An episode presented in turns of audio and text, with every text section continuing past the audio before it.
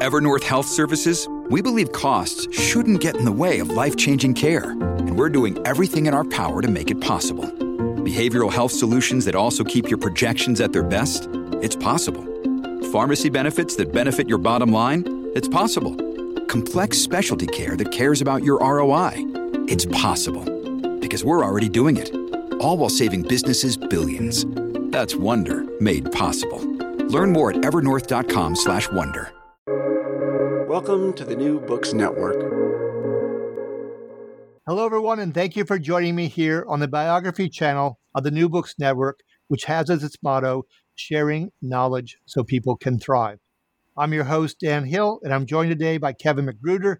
He is the author of Philip Payton, The Father of Black Harlem. The publisher is Columbia University Press. Kevin is an associate professor of history at Antioch College. He's also the author of Race and Real Estate, and in the nineteen nineties was the director of real estate development for the Abyssinian Development Corporation, a nonprofit church-based organization in Harlem. Today's episode is The Man Who Branded Harlem. Welcome to the show, Kevin. Thank you so much. Absolutely. So to begin, give us a brief overview of the book, if you will.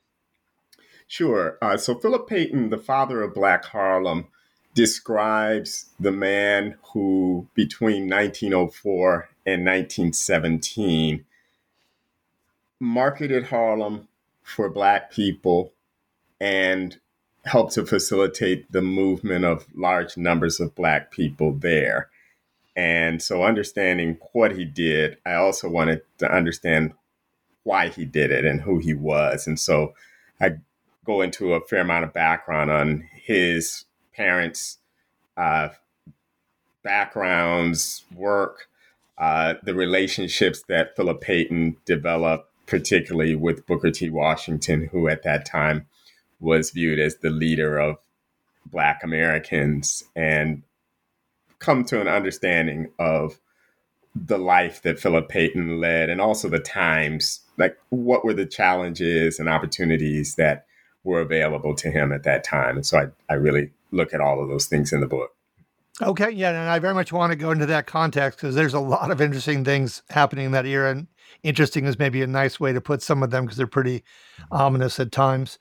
But let's, let's go back if we could, just for, speaking of context, your book, Race and Real Estate, uh, anything that from that book that's, that's pertinent and gives us a nice context, uh, a launching point into this book, because surely from that and from your work in Harlem, for the Abyssinian Development Corporation, you, you come with unusually strong credentials for such a book as this one.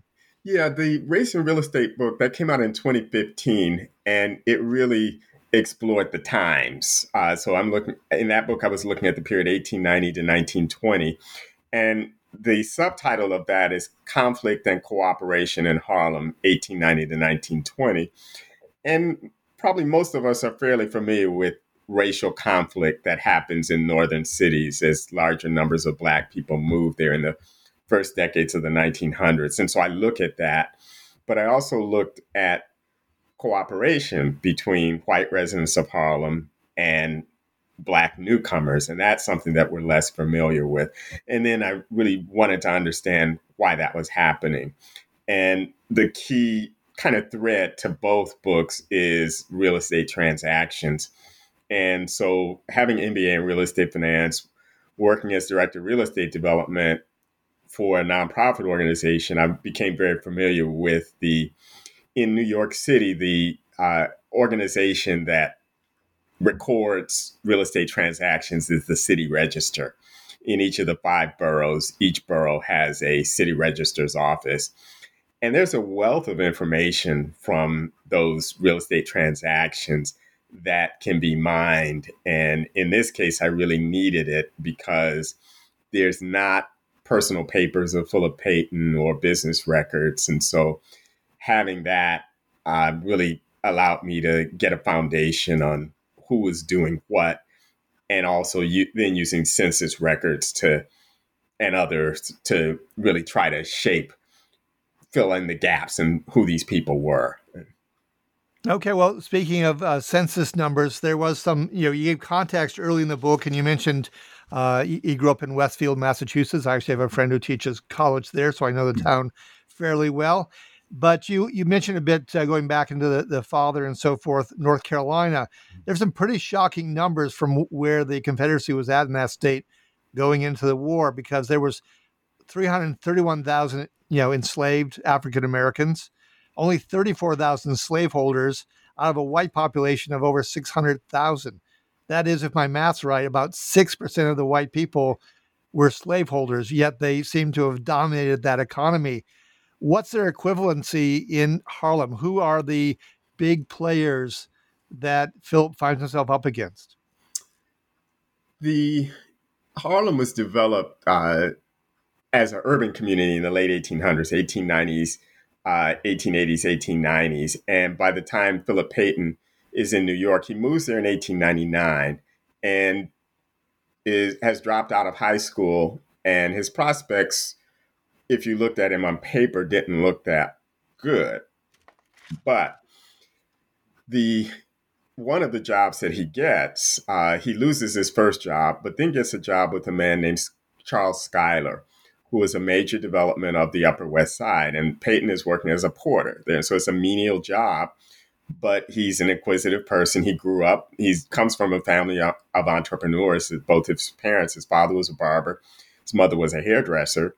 And so as he's in his office, he describes seeing the building of the Upper West Side. And Schuyler was a major figure in that. And Payton, in that, gets the idea to start a real estate agency. And his initial partner, Albert Brown, only stays with him for a year, but Payton stays with it. And by nineteen oh four, when there's a he's moving out in, in a bigger way. And what precipitates that move is an organization called the Hudson Realty Company, which was made up of some of the leaders of the older families in New York, uh, the Morgenthau family, the Bloomingdale family of the Bloomingdale department store. That firm had started in the eighteen nineties. And by nineteen oh four, they're looking at land adjacent to where the Harlem Uh, one of the Harlem stops on the subway is going to be at one thirty-fifth Street and Lenox Avenue. And the subway was scheduled to open in the fall of nineteen oh four. And in earlier in that year, in nineteen oh four, they begin buying up vacant land and occupied buildings in that one thirty-fifth and Lenox Avenue area. And then in the spring, they serve, serve eviction notices on the residents of the buildings. And a fair amount of the residents are Black. And typically, probably Black residents would have just left quietly. But that area had been, uh, it's really three blocks, one thirty-fourth, one thirty-third, one thirty-fifth Street between Lenox and Fifth Avenue. Black people had been living there since the eighteen nineties. And so they were firmly established in their eyes. And so they challenged that. And I haven't been able to figure out if they actually end up being evicted. But what I do know is Payton and a handful of other Black investors begin buying property, and they buy it from white property owners, mainly German Americans, who are not in alignment with the hostility against Black people that Hudson's efforts represent. And that's what really launches Philip Payton in the public eye, citywide at least, and then soon nationally, is that conflict, because it's like a chess game that Hudson Realty had bought property trying to assemble a large expanse. And Payton and his colleagues' purchases block that. And by the end of the year, Hudson Realty sells their properties. And by the summer of nineteen oh four, Payton announces the incorporation of the Afro-American Realty Company, with a flourish um, in terms of publicity, a prospectus, and uh, a vision of what would what was then called a race enterprise. It would be a, a company, what we would call now for us and by us. Um, it's the nineteen oh four equivalent to that. And um, it very much fits with uh, the thinking of some African Americans in terms of self-determination. And by this time, he is already Uh, in Booker T. Washington's inner circle. And when he is successful in these purchases, Booker T. Washington, who spends a lot of time in New York, sends him a congratulatory telegram saying you have triumphed both in terms of real estate and for the race. And so that effort of his is framed as a race enterprise, as something that's going to benefit Black people. Yeah, well, that's a pretty heady start, and I, I, the audaciousness of this is quite amazing. I mean, you, he's very young, right? Um, and he's up against, yeah, he's twenty-eight years old. And he's up against, you know, uh, deep pockets to say the least, uh, given the kind of uh, you know pedigree that the Hudson Realty Company has. Where did he? You know, you you raised this. You know, where did he in fact find this drive? Yes, his parents are entrepreneurs, but they're in Westfield. He, he's taking on New York City. Um, that's that's quite a step up. I think I think it's a combination of things. Um, something that I think often we don't understand now is that Black people's expectations at that time, many Black people's expectations, was that with hard work, they would be able to live the American dream. And they really did not see what we now, looking back, we can see. Not just segregation that they might have lived through in the late eighteen hundreds, but how it's going to grow uh, in the teens and increase in some ways. And so there's an optimism that a lot of them have. And that's really why Booker T. Washington is so important, because he was one of the promoters of that optimistic view. And so some people assume that Black men like Payton were naive. And I think what they don't understand is that so Black people at that time often were being told you don't have equal rights because you haven't prospered enough. And so they felt with prosperity, they met that criteria and they would have their rights. Yeah. And so that's one. And then personally, there's some elements of civil, sibling rivalry that, that are going on. Uh, Payton had an older sister. She goes to Westfield Normal Uh, school, uh, teaching college, which is now Westfield State, um, while he has dropped out of school and is working in his father's barbershop. And the year that he decides to move to New York, eighteen ninety-nine, his brother, who is uh, James, who is a year younger than him, is about to graduate from Yale with a degree in classics. And he even implies that his parents really wanted better for him than working in a barbershop. A barbershop was a very good career for Black men at the time, but his parents, mother and father, his mother was a hairdresser. It's like many, most parents, they want their children to go to the next level. And so there's that drive. And then the fact that his brother is at Yale, all of those things seem to propel him to move to New York. And he even talks about if he didn't do it then, he didn't know when he was going to do it. And it, so he's twenty-three when he moves.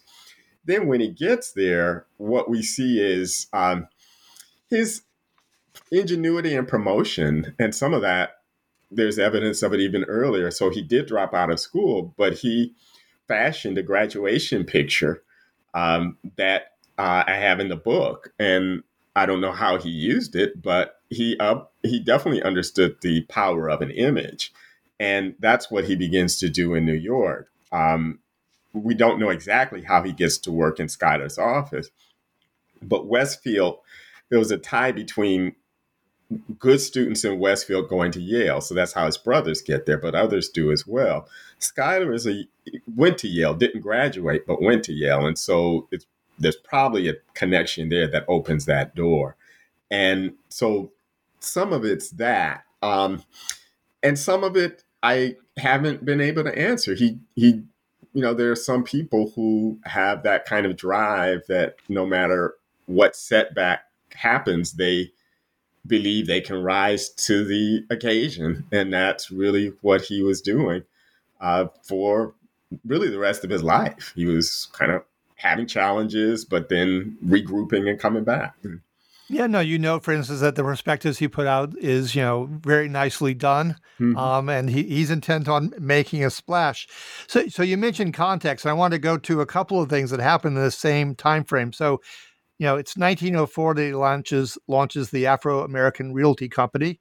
It is merely one year before that Du Bois comes out with his famous book, The Souls of Black Folk. Mm-hmm. It's merely one year after that, unfortunately, that Thomas Dixon comes out with The Klansman. Right. Um, there, there, there's a lot of things happening at the start of the twenty-first century. Do you want to just walk us through that a bit more? Sure. Um, I, I think that a, a very strong factor in Payton kind of coming to blackness was a year that he spent going to Livingstone College, the high school branch of it. He was in high school. He he was hanging out with the wrong crowd, and his father wants to get him out of Westfield and sends him to Livingstone. His father was friends with the president, a man named J C. Price. Price was really the founding president of Livingstone. It was, it's a college of the African Methodist Episcopal Zion Church in Salisbury, North Carolina. W E B. Du Bois described J C. Price as building a Harvard of the South. And so there's that, that dynamic leader. Price dies soon after Payton gets there. But Payton spends that year in at what we now call a historically black college. Westfield had a very small black population. So this is really the first time that Payton is living among predominantly black people. And there is a parallel to Du Bois. Du Bois went to Fisk from Great Barrington, Massachusetts. He's a little bit older than Payton, but it's that experience that leads him to write The Souls of Black Folk, that he didn't grow up around a lot of black people, but now he's ensconced among blackness. And The Souls of Black Folk is a celebration of that. And so Payton comes to that in the same way. Payton was a Booker T. Washington follower. I don't have evidence that he was part of the Niagara movement, which Du Bois forms later. But Payton, there were some people who had feet in both camps of Du Bois and of Washington. I can't I don't have evidence that Payton was in both camps, but some of the things he does, and actually even his confrontational nature with the white power structure, that really is not the strategy that Booker T. Washington recommended. Exactly, yes. But it's fascinating because he doesn't get cast out as he does it, that he stays within Booker T. Washington's fold, even as some of the things he does, I think, from a strategic point of view, create the backlash that he experiences later. And the actions that he takes are really more in alignment with what you would expect a follower of Du Bois to do. And so there's all of those influences, and he's kind of navigating them um, during that time. And, and what he's also navigating is the growing segregation in New York City. That it's not to say that New York was a utopia before, Um, but there were segregation practices that were relatively somewhat porous.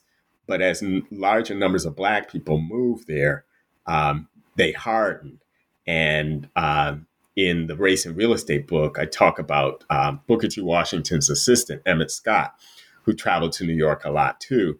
And there's a letter where Emmett Scott is writing to the hotels in New York, finding a place where he can stay, where five or ten years before, he could stay at any place downtown.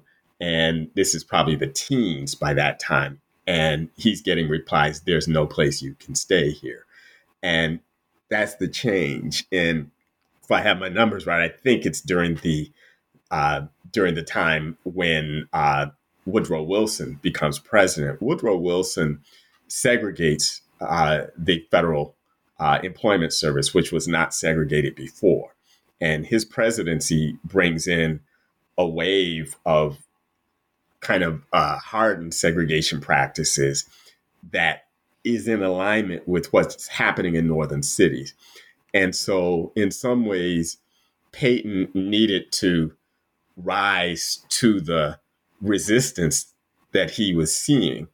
Um, and so it's not just gratuitous confrontation that he has in some cases. Uh, if he didn't, he might have been blocked totally, and he wouldn't have a business then.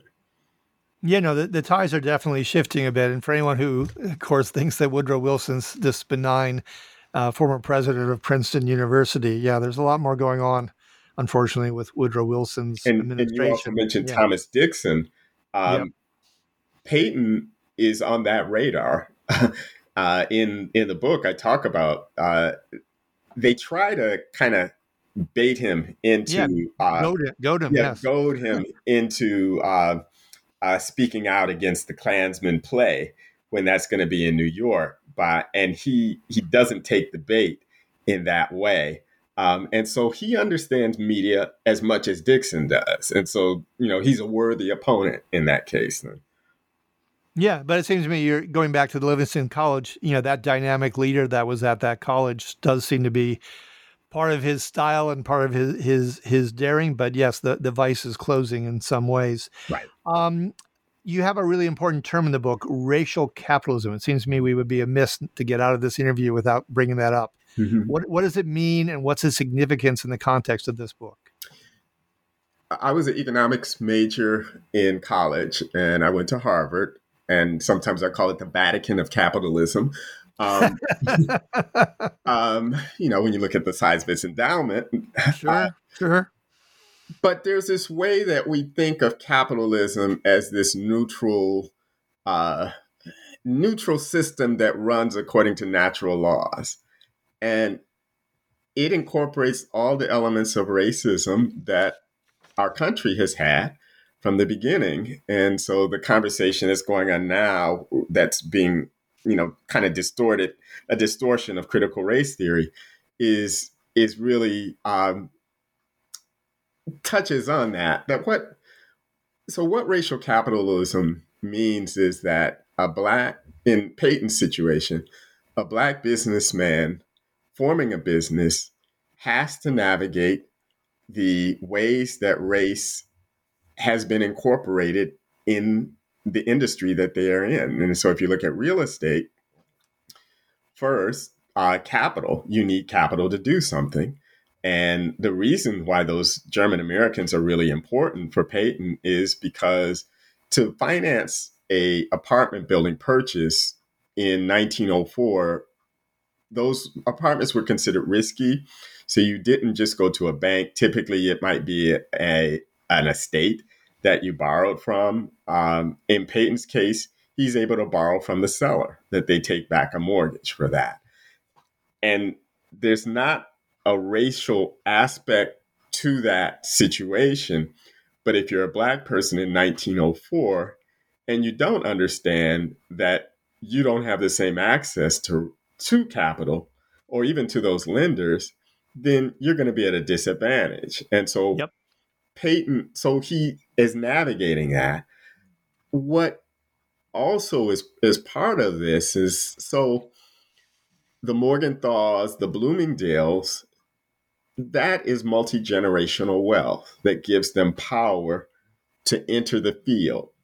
Payton's family were entrepreneurs. They owned a building in Westfield. In terms relative to other black people, they were relatively well off, but I don't have any evidence that they had the kind of capital that would allow him to move forward with their investment. And so he's really, he's really on his own in doing this. And that's how most black entrepreneurs of the time are. And so they're working at a disadvantage and they know it. And that's why when he forms that company, he has about a dozen black entrepreneurs. Most of them are older than him, but there's no way he could do this company by himself. Um, whereas Hudson has fewer partners because they're, each of them are bringing a lot of money. to yeah, lots of assets. And so he's not doing that. And then the overlay in terms of real estate is this is a period where uh, there's a book called The Condemnation of Blackness by Khalil Mohammed, who is a former uh, director of um, uh, the Schomburg Center for Research in Black Culture. He's now a uh, professor at Harvard Kennedy School, but he looks at the late eighteen hundreds in terms of crime. And he uses this phrase, this is the period where race is being written into crime. The period that Payton is active, that those first decades of the nineteen hundreds, is the period where race is being written into real estate. Because what's happening is the notion that the presence of Black people alone, no matter what their economic status, lowers property values. That's being written into real estate practices. The real estate industry professionalizes during this period. And when they do, this is after Payton's death in the twenties, when the National Association of Realtors writes their code of ethics, they write into it that you cannot introduce a Black person into a predominantly white neighborhood. Black people can't even use the term realtors. And yeah, so, that was amazing when I read that in the right? book. And so yeah. this is the, it's, and so those practices don't come out of nowhere. They're being developed during Payton's life. And so that's what I mean by racial capitalism, is that there's a way that race, it dictates the environment that he is operating in. And if he ignored that, he wouldn't have been able to survive at all. Okay. So they, you know, we, we did mention, you've alluded to earlier, that, you know, not everything turned out as as Payton promised in his prospectus, and some of his, certainly the forces he faced.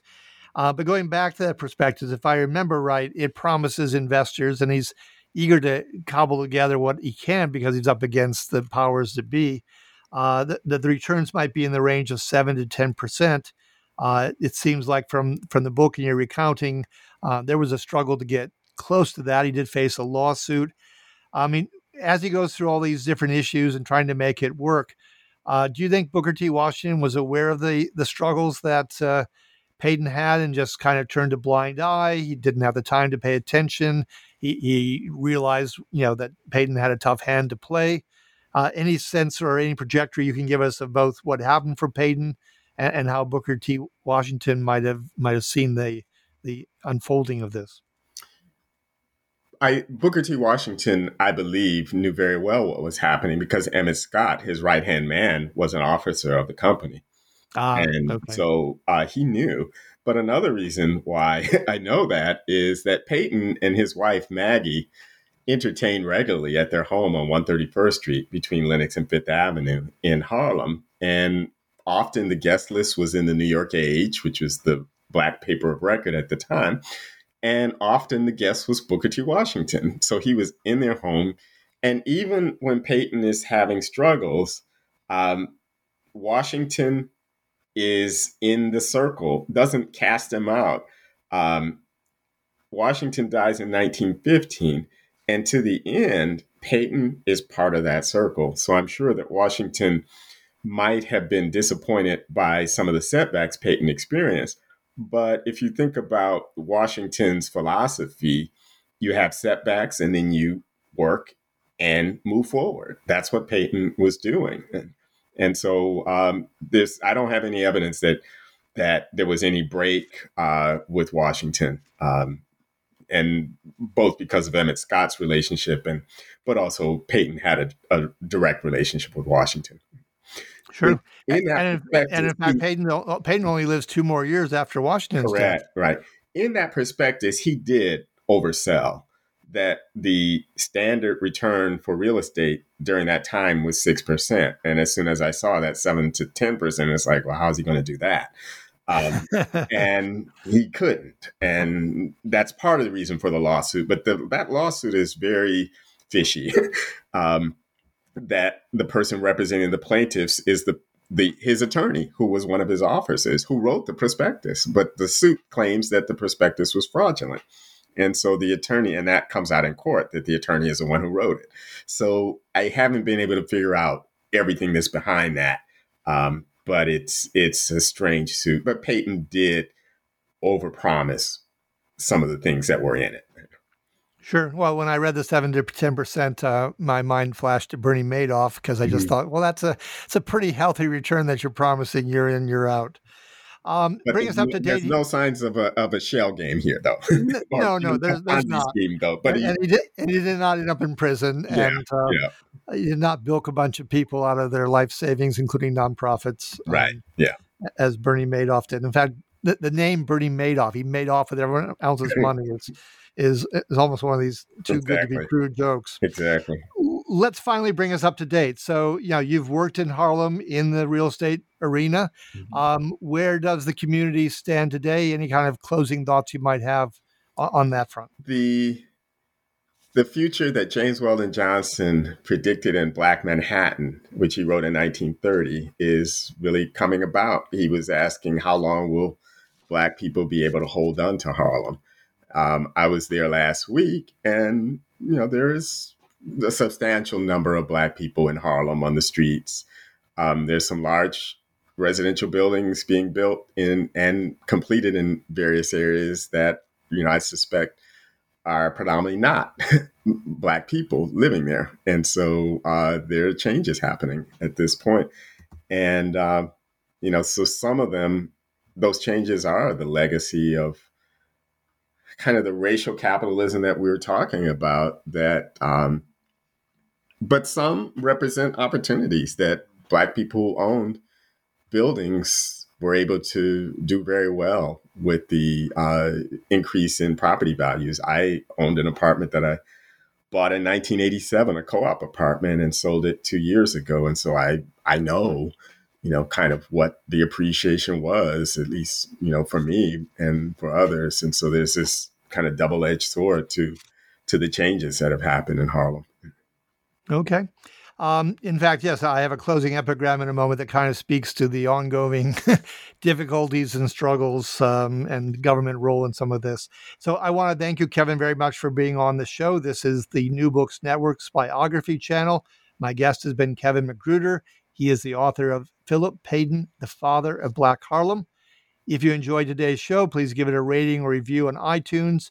You can check out other episodes, uh, other episodes rather, in the Biography Channel by going to the New Books Network platform itself. Finally, a concluding epigram. In this case, I'm quoting from Charles Abram, who says, "The government has offered such bounties to builders and lenders that they could have required compliance with a non-discrimination policy. Instead, the F H A adopted a racial policy that could well have been called for the Nor- Nuremberg laws." Until next time, be kind and stay safe.